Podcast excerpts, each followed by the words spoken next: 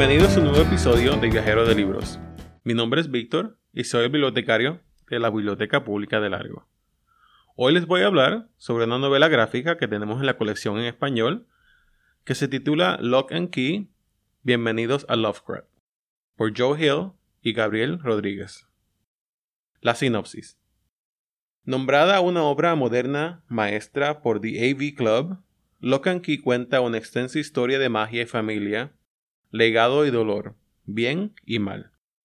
El aclamado novelista de suspenso y autor de bestseller de New York Times, Joe Hill, ha creado una apasionante historia de fantasía oculta y maravillosa, con asombrosas obras de arte del Gabriel Rodríguez, que como las puertas de Key House transformarán todo lo que abren.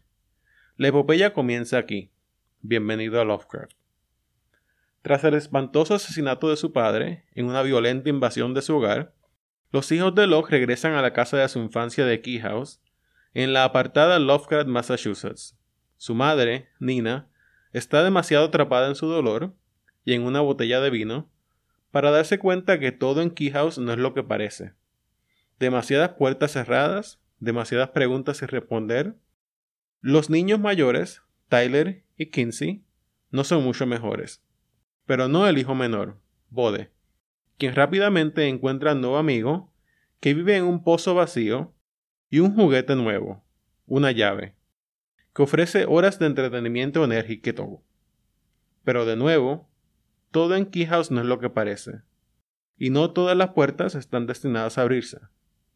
Pronto, horrores viejos y nuevos, reales e imaginarios, vendrán furiosos tras los logs y los secretos que guarda su familia. Opinión. Cuando empecé a leer esta novela gráfica, no pensé que me fuera a gustar tanto pero es una obra excelente. Una serie de terror, suspenso y de conspiración sobrenatural, basada en una casa heredada de la familia llamada Lovecraft, y los secretos y pasados que contiene. Una tragedia familiar que hace que la familia Locke regrese a su legado solo para ver el peligro que sigue. Algo que me gustó mucho fue el enfoque del autor en la devastada familia Locke y cómo tienen que recuperar el asesinato de su padre.